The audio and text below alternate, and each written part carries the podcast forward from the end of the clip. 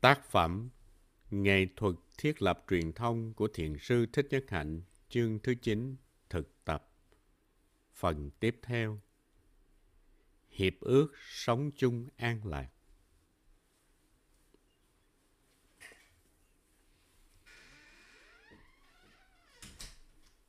Để sống chung với nhau hạnh phúc lâu dài, để tiếp tục xây dựng tình thương và sự hiểu biết, chúng con những người ký tên dưới đây xin nguyện cam kết và thực tập đúng theo những điều khoản sau đây.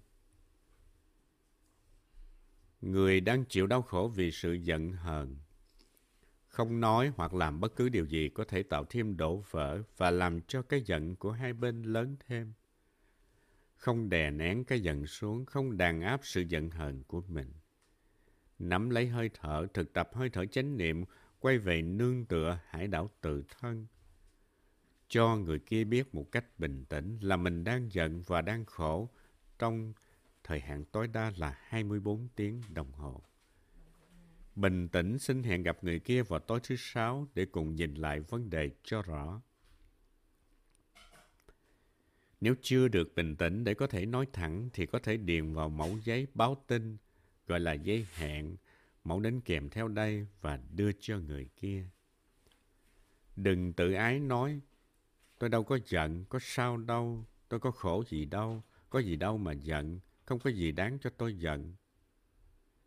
Trong khi đi, đứng, nằm, ngồi, lái xe hoặc làm việc, thực tập hơi thở chánh niệm và quán chiếu sâu sắc để thấy.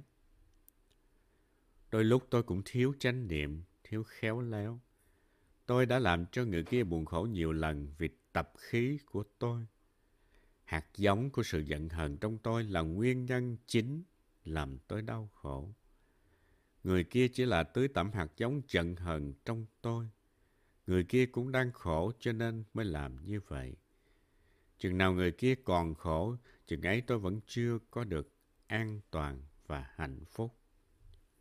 Nếu thấy được sự vụng về và thiếu chánh niệm của mình, hãy tìm cách xin lỗi người kia ngay, đừng đợi đến chiều thứ sáu.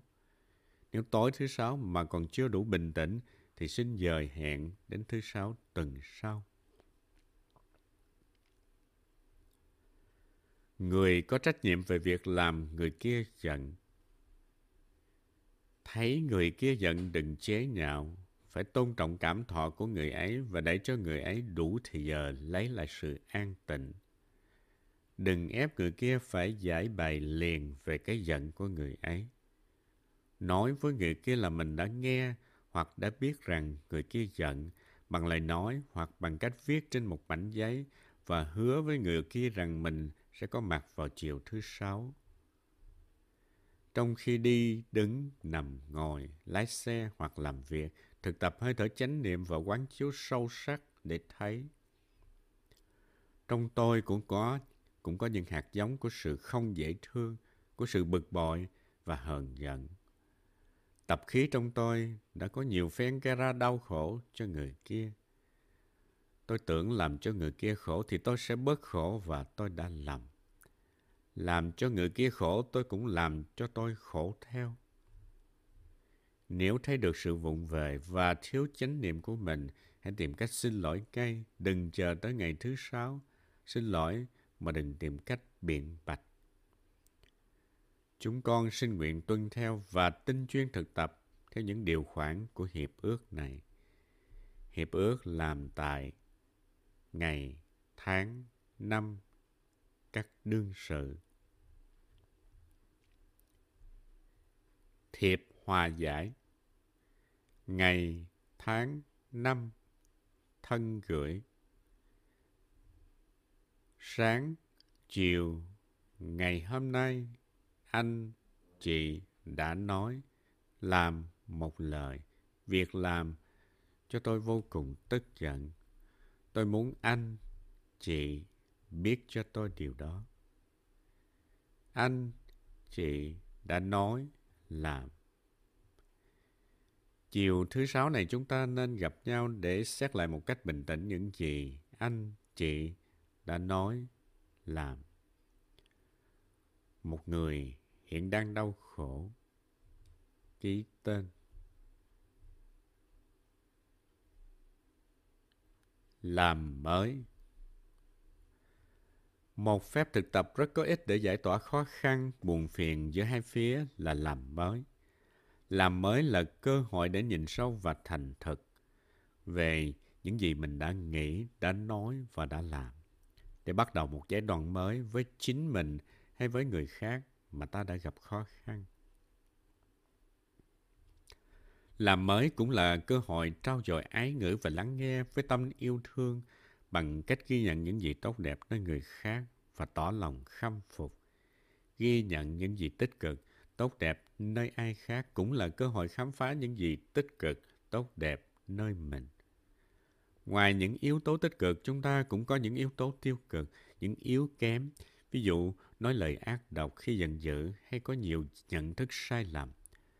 Cũng như khi chăm sóc một khu vườn, chúng ta tưới hoa, những đóa hoa của từ bi, yêu thương, đồng thời cũng làm sạch những đám cỏ của hờn giận, ganh tị, hiểu lầm. Chúng ta có thể thực tập làm mới mỗi ngày bằng cách bày tỏ khen ngợi những người thân thương và lập tức xin lỗi mỗi khi ta nói ra điều gì xúc phạm người khác. Chúng ta cũng có thể cho người khác biết bằng những lời lẽ dịu dàng khi ta bị người khác gây đau khổ. Một buổi làm mới chính thức hơn có thể được tổ chức hàng tuần trong gia đình hay nơi sở làm. Làm mới chính thức gồm có ba phần. Tưới hoa, bày tỏ sự hối tiếc và nói lên những lý do gây nên buồn giận, khó khăn. Phép thực tập làm mới này thì có thể ngăn ngừa các cảm thọ buồn giận dồn chứa tuần này sang tuần khác và tạo nên môi trường an lành trong sở làm hay trong gia đình. Tưới hoa là giai đoạn đầu của phép làm mới. Làm mới tức là bày tỏ lòng cảm mộ đối với người trong sở làm hay trong gia đình. Mỗi người sẽ chờ tới lúc tâm tư sẵn sàng, sẽ thay phiên bày tỏ tâm tình. Những người khác sẽ lắng nghe mà không phản ứng. Người nói có thể cầm trên tay một cành hoa hay bình hoa trước mặt, tượng trưng cho phong thái tươi mát. Trong giai đoạn tưới hoa, người nói sẽ nhắc đến những đức tích tốt đẹp, hoàn thiện của những người hiện diện. Đây không phải là nói nịnh, cần phải nói sự thật. Ai cũng có ưu điểm mà mọi người đều thừa nhận. Không ai có thể ngắt lời người đang nói. Ai cũng có đủ thì giờ để thổ lộ những điều mình muốn nói ra và tất cả đều thực tập lắng nghe sâu. Sau khi nói xong, người ấy sẽ kính cẩn trả lại bình hoa vào giữa. Không nên coi thường giai đoạn đầu tưới hoa này. Khi mà ta đã thành thật ca tụng những ưu điểm của một ai, thì ta khó mà giữ mãi buồn giận đối với người ấy. Tâm ta sẽ dịu lại, tầm mắt ta sẽ rộng rãi hơn, bao dung hơn. Trong giai đoạn thứ hai của phép thực tập làm mới, ta sẽ nói ra những gì mà người kia đã làm cho ta buồn giận. Ái ngữ rất quan trọng trong giai đoạn này.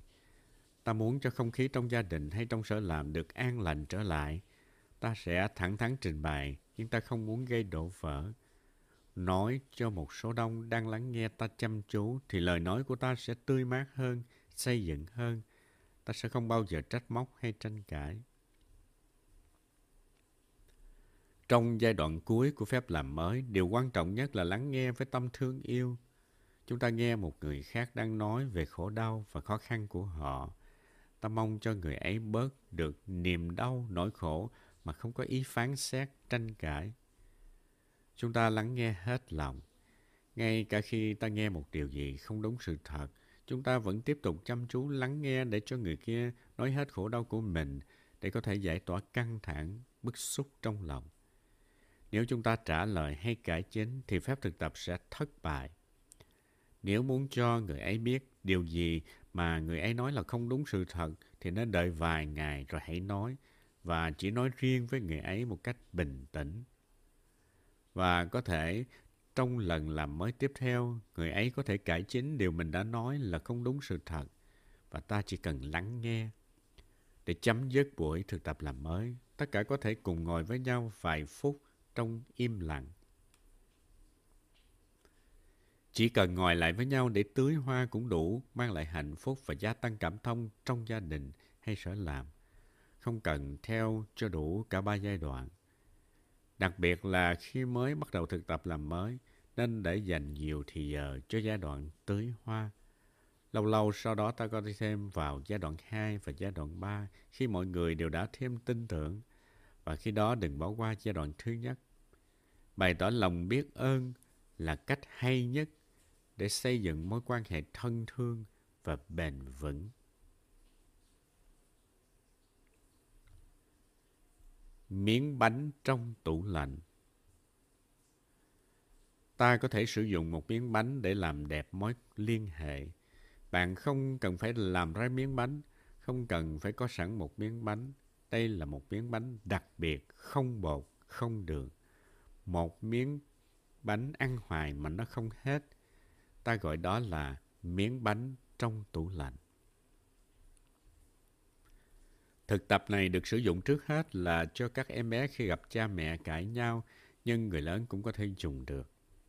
Khi mà không khí trở nên nặng nề, khó chịu và có một người hình như bị mất bình tĩnh, thì bạn có thể sử dụng thực tập chiếc bánh này để tái lập bình an. Trước hết, bạn hãy thở vào, thở ra ba hơi để lấy can đảm. Sau đó quay lại với người hình như sắp nổi giận và làm như mình đang quên một vật gì. Khi người kia hỏi bạn đã quên gì thì bạn hãy nói Ờ, tôi nhớ ra là mình có một miếng bánh trong tủ lạnh. Nói câu có miếng bánh trong tủ lạnh là hàm ý xin đừng làm cho nhau buồn phiền nữa. Nghe câu nói, người kia có thể hiểu ý, có thể là người kia sẽ nhìn bạn và trả lời, đúng rồi, để tôi đi lấy bánh. Đây là một cách để thoát ra khỏi một cái tình huống nguy hiểm một cách tự nhiên. Người đang giận sẽ có cơ hội rút ra khỏi sự tranh chấp mà không gây thêm căng thẳng. Người ấy sẽ đi tới tủ lạnh để lấy ra miếng bánh và pha trà trong khi theo dõi hơi thở. Nếu trong tủ lạnh thật sự không có bánh thì một trái cây hay là một món gì khác cũng được. Trong khi dọn bánh pha trà, người ấy sẽ có dịp thở và mỉm cười, sẽ có cơ hội thư giãn thân tâm. Trong khi người ấy dọn bánh pha trà thì bạn sẽ ngồi yên, theo dõi hơi thở chánh niệm. Dần dần không khí sẽ lắng dịu. Sau khi dọn bánh và trà ra, tất cả mọi người sẽ cùng nhau chia sẻ bánh và trà trong một bầu không khí đầy hiểu biết, cảm thông. Nếu người kia ngần ngại, bạn có thể nhẹ nhàng mời ép. Hãy đến cùng thưởng thức miếng bánh với tôi.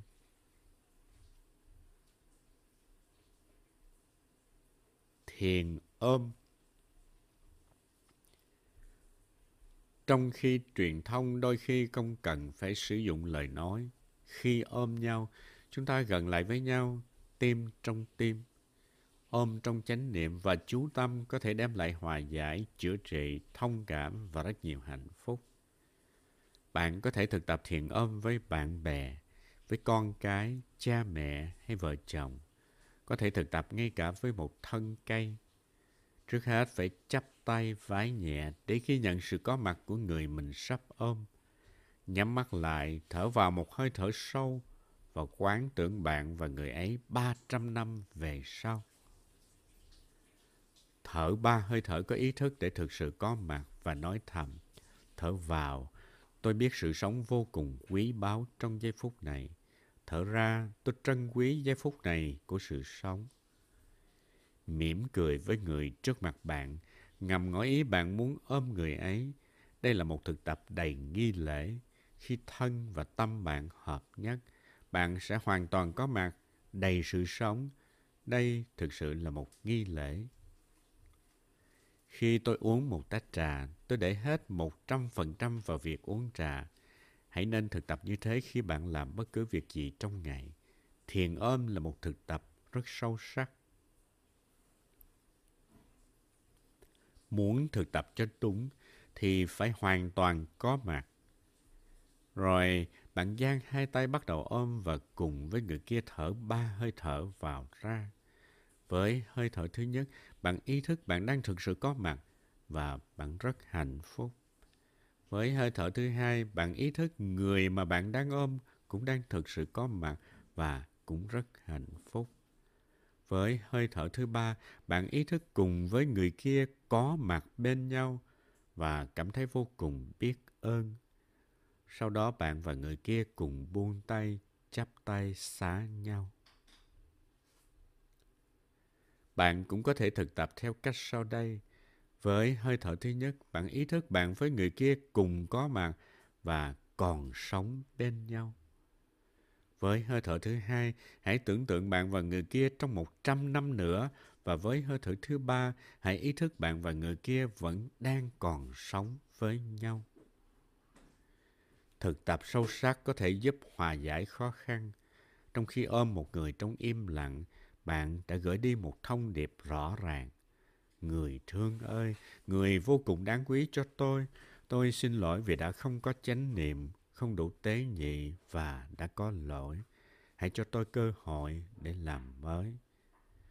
Với thông điệp đó, sự sống sẽ tỏa rạng hiện tiền. Các kiến trúc sư nên thiết kế để cho các trạm hàng không, các trạm xe, tàu có chỗ đủ để cho hành khách thực tập thiền ôm. Thực tập càng sâu sắc, hạnh phúc càng tỏa sáng.